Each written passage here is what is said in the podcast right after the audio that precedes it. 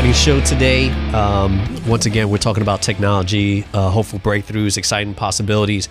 And really, the focus for today's show is going to be on orthopedic surgeons, you know, the training, the advancements, robots. I mean, it's just a fun, geeky show.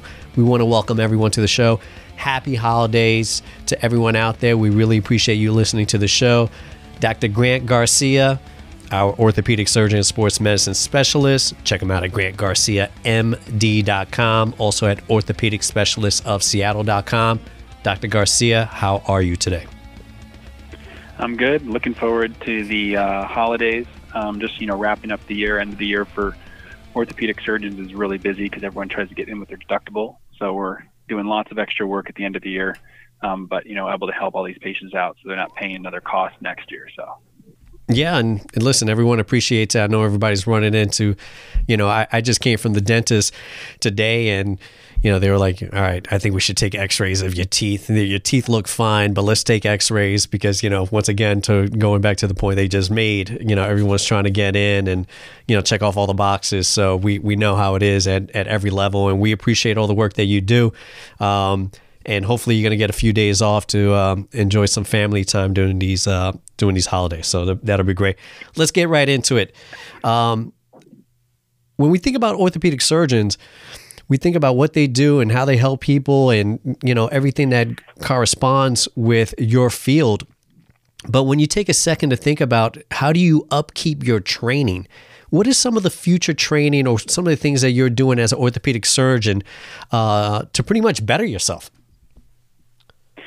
So I think we start off sort of at the the resident fellow level, which is you know you're done with medical school, you know you're going to do orthopedic surgery, and then you know you're going to your residency. So before you know there's we more and more constant articles about how we're going to train the future so that our residents come out with the ability to do things better than we were able to do, do the surgeries more comfortably, and be safer for the patients. Because you know the last, last thing you want is somebody starting with the patient rather than learning first on cadaver um, and in augmented reality. So we're getting better. I mean, even in my residency, we had um, certain anatomic models that would do three dimensional spatial stuff and give you the feedback you normally get. Uh, so you could learn how to do scopes and those things. It's because really scoping um, and doing sort of uh, arthroscopy and minimally invasive stuff is the most challenging from a learning standpoint because you're not looking at it. You know, there's learning the anatomy, but that sort of feedback loop you have with any stuff, you know, endoscopic spine, you name it, you know, you really have to learn. Um, there's a learning curve to that. And so that's what these uh, devices are. So we have, they're getting better and better where, you know, you can almost feel like you're actually taking care of a real patient when you're doing it. And then when you actually go into the operating room to work with the surgeon you're working with, you know, your skills are significantly improved. Um, and that's really what we need. And we're going to keep getting that to the point where, you know, you can have a fair amount of training after hours on that so you don't violate the work hour rules, which we don't have time to go into. Mm. Um, and then when you're in the when you're in during your regular work hours, you're able to be more productive um, and be more successful, and you come out better. You're not, you know, you're not as some people have. You know, the first few years are still a learning curve. You're still learning your first few years of practice. This way, you're sort of hitting the ground running. You know, because everyone has a different level of training they come out with. But this would sort of help us have benchmarks. And so I think that's where we're headed. And we already are there, but there's even more of a pressure on it to do better. Because in the United States, it's different than European countries.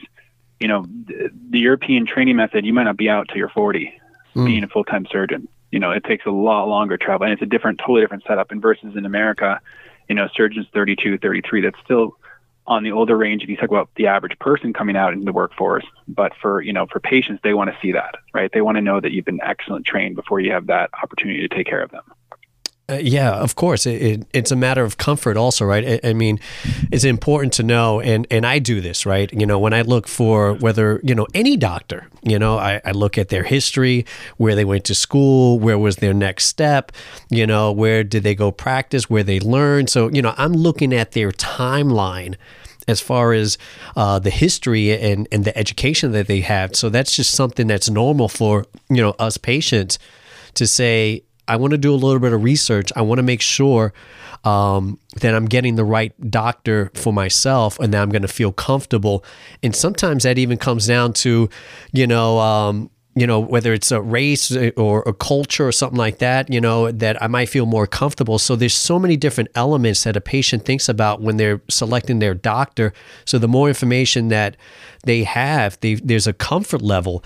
Um, and you know, it's, it is what it is. It's just kind of my method, you know, it doesn't mean that it's right, but it, it I, I want to be comfortable walking into your office and having a conversation with you and, and knowing that saying, you know, I, I feel comfortable uh, in your hands. And, you know, I was just looking up, I said, you know, what's the standard? You know, what's the standard for you to become an orthopedic surgeon? And they say roughly the standard is 14 years of education. How long did you take, um, and, and, what was that process for you? Because, like you mentioned, you know, uh, you know, Europe and other places, you can spend a lot of time in school and getting ready before you even, you know, have a patient. Yeah. So I mean, I'm uh, on the faster end. You know, I did straight through. Nerd. No, no, breaks or stops. Wait, nerd. I know exactly, exactly. but you knew this was coming when you started talking about that. Um, but you know, it's the standard. You know, five years, four years med school, five years residency, one year fellowship. You know, and then you get your job, and you know, hopefully you're proficient enough to be able to do the things that you want to do. Um, in Europe, once that hits, then you're at you know another four or five years of apprenticeship, where you do some things, but you're not always fully hands-on. Um, but it's a different. It, we don't. I don't want to contrast those things today, talking about technological breakthroughs. Yeah. Um, and I don't want to change the segment um, direction we're going, but also something we do currently uh, for technology is we're continuing to improve things. You know, there are constantly new things coming out, and I go to the lab. There's a really good lab down in uh, Renton um, that I actually practice things if I'm going to do something that's more unique or newer. Um, and I do those things all the time, every five, six months to continue to be the best I can be wow. and be on the cutting edge. Um, and, and not everybody does that. But again, I take care of some pretty challenging things um, and some pretty technologically advanced techniques that I'm trying to do. And so, you know, I have most of the tools to do it. I just haven't done that combined thing yet. And so then, okay, I'll go and practice there and then I come out, I feel you know good about it because obviously it's just hard for people to understand that you know this 15 part procedure you're doing, you know, you haven't done all these things together. Well, yes, I have, but you know, the combination is always good to practice again before you do it in real life. It's just the way it works. These are behind the scenes type of things. Yeah. Well, well, and then there, you know, there's always augmented things like videos and those type of things that have the augmented reality that help you prepare and understand what you're doing conceptually. You just every time you're always still learning. So. Eh, listen, and, and, I was teasing you before we started the show. You know, I, I was saying, I said, listen, I want the nerd as my doctor. I want someone that's going to really know what they're doing and continue to advance in their technology. All right, let's get into the fun stuff here. All right. Um, some of the scary stuff that I saw uh, about two weeks ago was on online, uh, social media. Um, you know, MIT is you know doing these robotics and you know facial expressions and they where the way they're reacting, and I'm like, okay, this is straight out of Terminator. We're all gonna die, and this is gonna be crazy. But for your field and the purposes of your field, how important is the future of robotics going to be in uh, orthopedics? So I think there's a couple ways you can think about it. One is like straight up robots, like you hear people are operating. There's a robot actually operating, and you're doing it from you know the the long term goal would be to take you know some of the best surgeons you have and be able to give that access to other people, right? So you're in other places overseas, et cetera, and you're able to do the surgery yeah. so that the person can have the best person and not have to worry about flying, you know, from India or from Japan and going to the United States or vice versa to see the best guy. That stuff, I think we're ways out from that because obviously you have to worry about, you know, internet lag and those type of things. Um, the the future, what we currently have is you know the sensors, the virtual reality. So there's implants that people put in, like some of the total implants you can now that have like sensors, so they'll tell you how complacent the patient is, whether they're loading differently, how many you know when they're taking breaks. We can also monitor things. You know, speed of the implant and those type of things, and look at wear patterns. Even then, it's completely safe to have that in the built into the implant itself.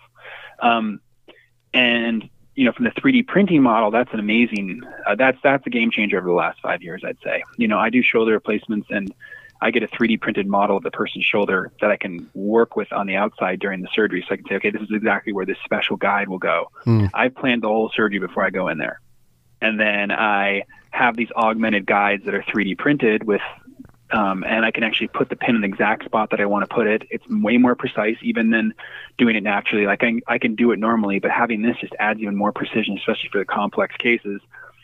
and you know I'm doing these special osteotomies, and we can they can 3D print this guide with everything on there, with all the cuts, and then even have the little things you want to if you want to add more surgeries to that actual cut, it can be all built into the guide for you, all 3D printed custom for the patients.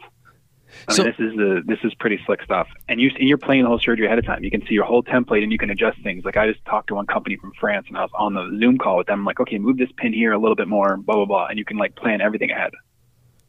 So, so do you think that hopefully every hospital, every clinic is going to have access to uh, 3D printing, so they can have uh, the ability to do what you're doing now? I think that that will get there, but really what it is is that they put the onus on the implant companies. So the companies are the ones that print it and then ship it in. The key is the speed, really, because there's still lag, you know, one month delay. Yeah. So if someone needed like a more urgent surgery, you know, you're not getting the guides that you want done. And again, all of us can do it freehand. It's not a problem, but this makes it more precise, faster surgery, less x-rays. All this is better for the patients um, you know, no matter what a surgeon tells you, the computer in certain aspects can be better than the surgeon and help them, right? Rather than just saying, I'm just going to do everything by my natural state. You, you mentioned beforehand um, about uh, doctors from around the world. You, you know, maybe there'll be a day when, you know, they could sit in their office, you know, 5,000 miles away and be able to perform um, surgeries, you know, and uh, I think we're getting into uh, you know virtual reality, and obviously it's so popular, especially you know whether it's vi- video games and Oculus and you know things like that. Where do you see virtual reality, um, whether it's 10, 20, 30 years from now in your field? So it's already there. Um, and it's really new, so it's barely been used. But like for putting in shoulder replacements, they have a heads-up display on one eye so you're still able to see the surgery from both eyes, but it's right there. And then when you're operating, you can see on a 3D model where you're putting your pin or where you're cutting. Yeah. Um, and then even might show up on the screen. You know, when I do some of the videos on the website are done with a head camera, so it's a 4K camera with a heads-up display. It looks like a Terminator um, in there. Yeah. And that's the same setup that you can use. Now, obviously, these are surgeries that you want to have people that know what they're doing because you know putting all that equipment on does you have to be, feel comfortable with the surgery you can't just go in there for your first, you know, second case and have all this equipment on you. So there's definitely a learning curve the more you stuff you keep adding, but in the right hands, it's much better for the patients. Um, and again, we're not there yet for the technology to be mainstream. And we'll get into this, but again, everything's at a cost. That's the issue. So, you know, this is not something you can offer everywhere in the world. Yeah. And even some patients, unfortunately, the insurance doesn't cover it. And so it just depends on the situation. Wow it's it's absolutely fascinating. I mean, this is just straight out of a, a, a sci-fi, you know, book. You know, it's saying uh, what the possibilities are, which is obviously it's exciting, you know, but it, like you said, it comes with a cost, and um, you know, there's still you know certain complications when it comes to that. L- let's talk about um, training you know, we're having these advancements, and this is no longer just, you know, you being in front of a patient. But if you are using virtual reality, you know, where do you see training in your field, and, and how is everyone going to have access to this? This is something that, you know, you're going to have to, you know, take time, uh, go somewhere, or is this just something that's easy as just going online and you can get that training? It's not usually online. Um, it's usually in person type of training. You know, it depends on the situation. If it's new tech, a lot of these companies spend a lot of money to teach the surgeons how to use it, right? Because if you can teach someone how to use it and then they'll start using it for all of their surgeries, that's a benefit to the company. Yeah. Um, so they go out of their way to have good training facilities. We're lucky in Seattle for a lot of the sports stuff that I do. We have uh, one of the companies is Arthrex, and they have a really good training, probably one of the best training facilities in the country um, in Renton. Uh, so I'm able to go there and do the training facilities there, and it's only you know a 20 minute drive from my house.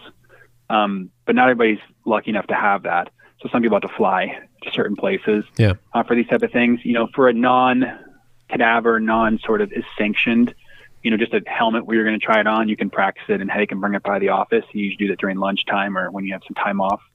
Um, but you know, all these things are after hours or extra time things. But if it if it benefits the patients, there's a lot of us um, that are willing to do this especially the ones that are trying to innovate um, and continue to get better. You know, a lot of the guys in my group are really excited about all the future stuff and continuing to go to different courses and learn things and try to get better because, you know, we're in a tech market, right?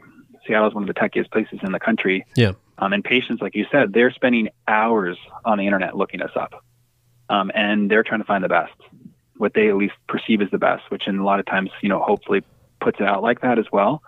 Um, and so we're always trying to be on the cutting edge, but not too far ahead that, you know, it's an untested method. So again, this is like the way that I like to look at advancements is there's ones that are big leaps. Those you have to be a little careful, like we talked about with the fertilized ACL. Yeah. And then there's small leaps where it's like, okay, we're going to change this implant slightly, make it a little bit more efficient. Okay, this makes sense. This is safe. And then I'm going to adapt that quicker than a bigger change where I'm like, I'm going to look at the data better. Amazing. So, you know, I guess we're talking about a, a combination of a mixed reality, right? You know, where uh, you interact yeah, in mixed virtual. reality. I mean, you can virtually do this. Yeah, I mean, they can virtually do that too. You can virtually be taught things with the 3D model. They'll on your computer with Zoom now. I mean, people can show you how you're going to do things um, in three dimen- in three dimensions. Like you don't have the glasses on, but they've got the whole 3D dimension, 3D printout, and 3D. You know, they can turn things around, show you the bone from one side. Okay, this is how it's going to work. Show you this from this side. That's how it's going to work.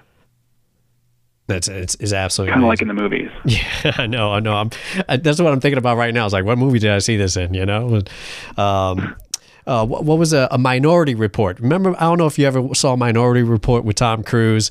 Um, it's a great movie if you get a chance, and they're doing a lot of um, technology like that. Anyway, I, I digress here. Um, I, I, do remember that movie. That was good. Yes. Yeah, it was. It was a fantastic movie. Um, very underrated. I believe it was a Spielberg movie. Um, anyway, right? We, I guess we talk about everything here. That that's one of the fun things. Um, I remember we did a show, and I teased you I said, you know, we were talking about screws and plates and rods and everything else. I was like, are you a surgeon or a carpenter? Right? You know, and so I was like, you're doing all of this work. Um, I guess what I'm trying to say here is, do you envision a future or not even, you know, envision it or where down the line are we going to be done with metal in the body? Is there something that, that you can you know, have, have a thought process, or is it just too far out where we no longer insert rods and plates and things like that in our body, but we find a way to, whether it's you know 3D or, or whatever it is, you know. And uh, now I don't I don't want to get freaky and, and you know scary stuff when we're talking about stem cells and, and growing stuff. But can you envision mm-hmm. a future without metal in the body? Yes, um, I mean, they already are different plates. They're just significantly more expensive, but they're carbon fiber, so you don't see them on X-ray. Okay. Um, they're carbon, but again, you have it's all about strength ratios and understanding the physics behind it, right? You know, you have modulus elasticity, figuring out whether, and we're going to get a little nerdy, but nerdy, the, uh, you know, at some point, at some point, though, you have to have an, something that's inert that's not going to react with the body. Yeah. And it's got to be strong enough to withstand, you know, long term. Again, these are all splints, right? They only last if you if they kept having no healing and you had that metal thing in there, it would break eventually, right? So yeah. once the bone heals, then the splint no longer is needed, but obviously stays in there permanently unless you want to take it out. Um, so again, there is definitely that stuff on the horizon, but you know, for some of the things, it's not been changed because it's sort of time tested. Um, but for some things that there, people are we're continuing to look at that. But again, it's going to all be down to which we'll talk about next is costs. You know, it's, it's expensive, and who's going to pay for this? If it's a three times more expensive, and it, you know it's not going to come out of the hospital's bill, I can tell you that they're not willing to pay for it. Yeah, let, us get right into it. I mean, you know, we're let's segue right into the cost. I mean, we're, we're talking about, you know, whether it's virtual reality, augmented reality, you know, mixed reality, you know, uh, 3D printing, and um, you know, future advancements. Um, just like you said, you know, whether it's carbon fiber, or anything else. Um, let's talk about these costs because all of it sounds extremely expensive. And it is. I mean, there are certain things that we do here um, that we've talked about with the cartilage stuff, and we've talked about with some of the special implants that there's not many places that can do that. I mean, in the United States, it's more common, especially in big cities. Yeah. Um, but you know, outside the U.S., sometimes they don't even do them because they're too expensive or they're too hard to get.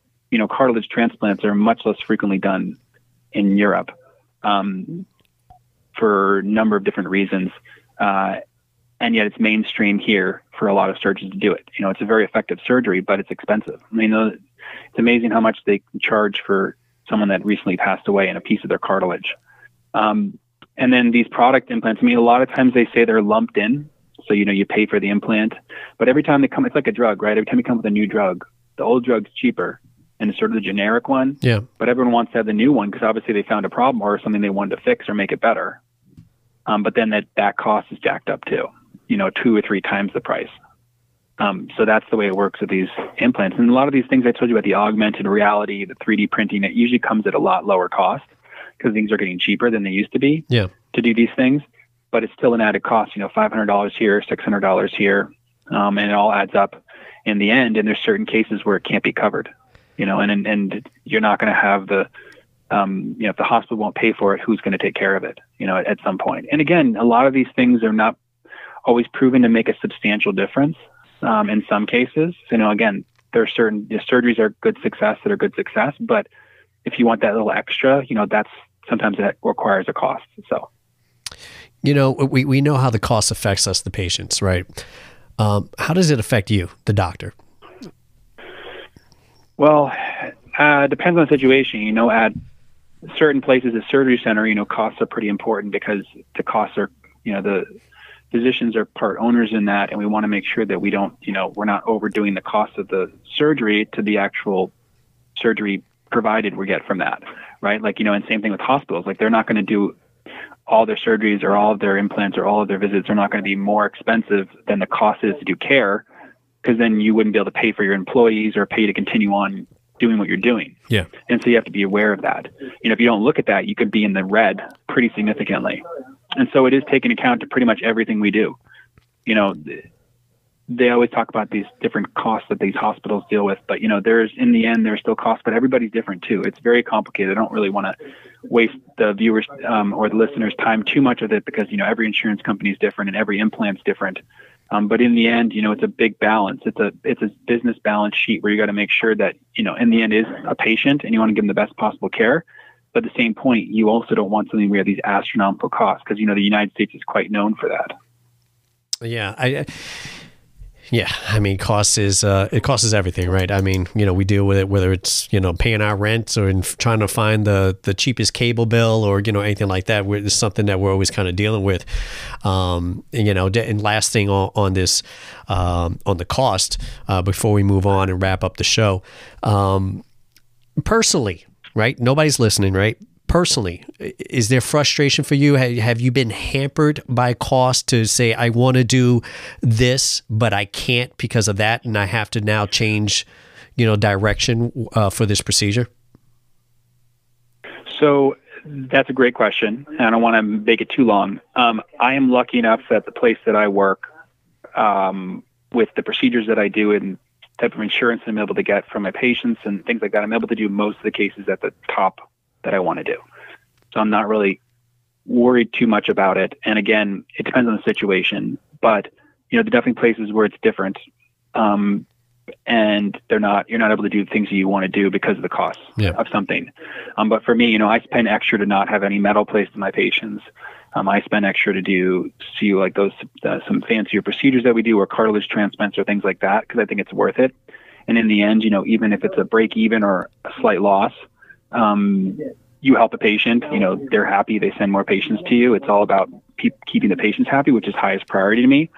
But there's definitely, I'm always thinking about it. You know, I'm always finding a way like, hey, how can I do this procedure for the patient, give them the best stuff, but still make it so that I'm still make it so that we're covering it. And we're able to do that, but it requires extra thought and it's a process and it's negotiation because implant companies are constantly saying bring the cost down here and negotiating those things. Um, there's slight frustrations in it more at the hospital, but thankfully most of the stuff I do is at the surgery center, so I have a lot more control over that. Yeah. And that's actually way better for the patients. And we don't I don't want to go into that too much, but I'm able to give them top quality stuff at a lower cost to them, you know, two or three times less at the surgery center with, you know, what I feel like is very skilled um, surgery and skilled implant coverage and skilled facilities. So well, that that's perfect, and I and I think that's the what stood out to me the most with that answer is, um, you're in thought, right? You, you, it's something that you have to think about, and something that, um, you know, you're you're being mindful uh, of that situation. I think that's really important for us, the patients, to to have someone that's going to be mindful um, about their situation. Um, let's talk about choosing medical providers as uh, you know they say 68% of patients say they're more likely to choose medical providers that offer the ability to book change cancel appointments online so on and so forth. So as we wrap it up let's just talk a little bit uh, about that.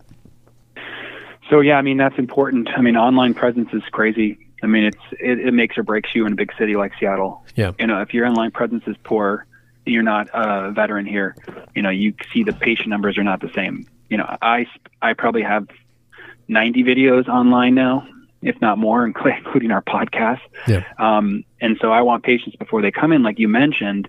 You know, my whole thing when I first started was I wanted to put so many videos together that my patients came to see me. They're like, "Oh, I already know him." Yeah. Right. Like he seems like he's a good guy. He seems like he's a nice guy, and that's the first thing. You know, the, you want to feel comfortable with the person, and so and I and that's why I like these podcasts because I can be, you know, it's not so robotic right? You're not like, okay, I'm going to talk about my doctor stuff only, and Yeah. then you know not miss the personality part because even though you may only see me three or four times, I want to make sure the patients, you know, enjoy talking to the surgeon and feel comfortable if something happens too. Because like, it's much easier if something happens if we get along to try to figure out the problem. Because I don't, I don't ever talk to patients about the best possible stuff, right? That's if you do well and we high five, and my patients, who, if they heard this, they'll know that I've said this many times. You know, that's the easy conversation. Yeah. The hard conversation then is a problem, right? And how do you deal with the problem? Because that's not that's the one where you know you're you're you know you're you're the doctor in there and you just feel terrible, right? You just want to make this better. yeah And if you have if your personality is something that matches with the patient and they can get through that, that's the best possible scenario. I mean, thankfully we don't have too many of those, but nonetheless, you know, the whole level's got to be comfortable. My patients and I tell them all the time is like if you're not comfortable with me doing the surgery for you or you're not comfortable with the situation, then you sure as heck shouldn't do it with me. Um, and if you're comfortable with it, then you're going to do way better. And it's crazy because it really works. I mean, it's it's patients are on board fully, and they decide on elective surgery, they do so much better. It's a mental thing, and we that's a whole other show too. So we keep coming up with ideas. Yeah, we got plenty of ideas, and you know we've talked about it before, and and I'll mention it again. And whoever's listened to multiple shows, I'll always say the same thing. You know, you've mentioned, you know, go get second opinions. Make sure you're comfortable with your doctor. I mean, this is out of the doctor's mouth, not mine. You have said this yourself uh, over and over again. You know, you, you want your patients to feel a certain way, a certain comfort, and um, and be sure to come in and talk sports with Dr. Garcia, and uh, you know, uh, getting out in the water and swimming. And uh, I, I sent a friend of mine over there to uh, Dory, and Dory, I, I believe, was uh, talking her head, talking your head off. So she's a little jibber jabber, and uh, but it's just great, and and that, that says more about you and your personality and the comfort. So uh, it's just it's just great to hear, and um, and it's important. It, it's more than just a cut and dry situation. Um, because we feel uncomfortable. Most of us feel uncomfortable already walking into your office, and not personal. It's just we're usually going in there for a reason and and we're concerned and we want to feel better and we want to get better and you know when you can have other things put you at ease it, it just makes the whole uh, process so much better I couldn't agree more, and I and I feel for the patients. So, you know, the the key here is, and we'll say it again, you make you feel comfortable, but understand, you know, obviously you've got a problem, so we got to figure it out. Um, but you know, here we're going to approach it the best we can, give you the best possible tech we can. That's the safest. Try to make sure we do everything the best um, that we can possibly do, and that's uh, what we keep striving for. So. All right this was supposed to be a short show and uh, you know once again we're getting close to 30 minutes. You know uh, th- there's so much. I- i've got other things to talk about but you know we'll, we'll go down the rabbit hole. Listen Grant Garcia, MD.com, orthopedic specialist of seattle.com uh, check out the, his website also. He's got a, a list of our shows and you know covering a, a litany of topics. Uh, dr garcia happy holidays. Wish you and your family the very best. I hope you get a little r&r have a little bit of fun and uh, just really enjoy yourself Thank you. You too. Have a happy holidays and happy holidays to all the uh, the listeners. And uh, we look forward to catching up in the new year again. That is Dr. Grant Garcia, orthopedic surgeon and sports medicine specialist. Uh, once again, take care, Dr. Garcia.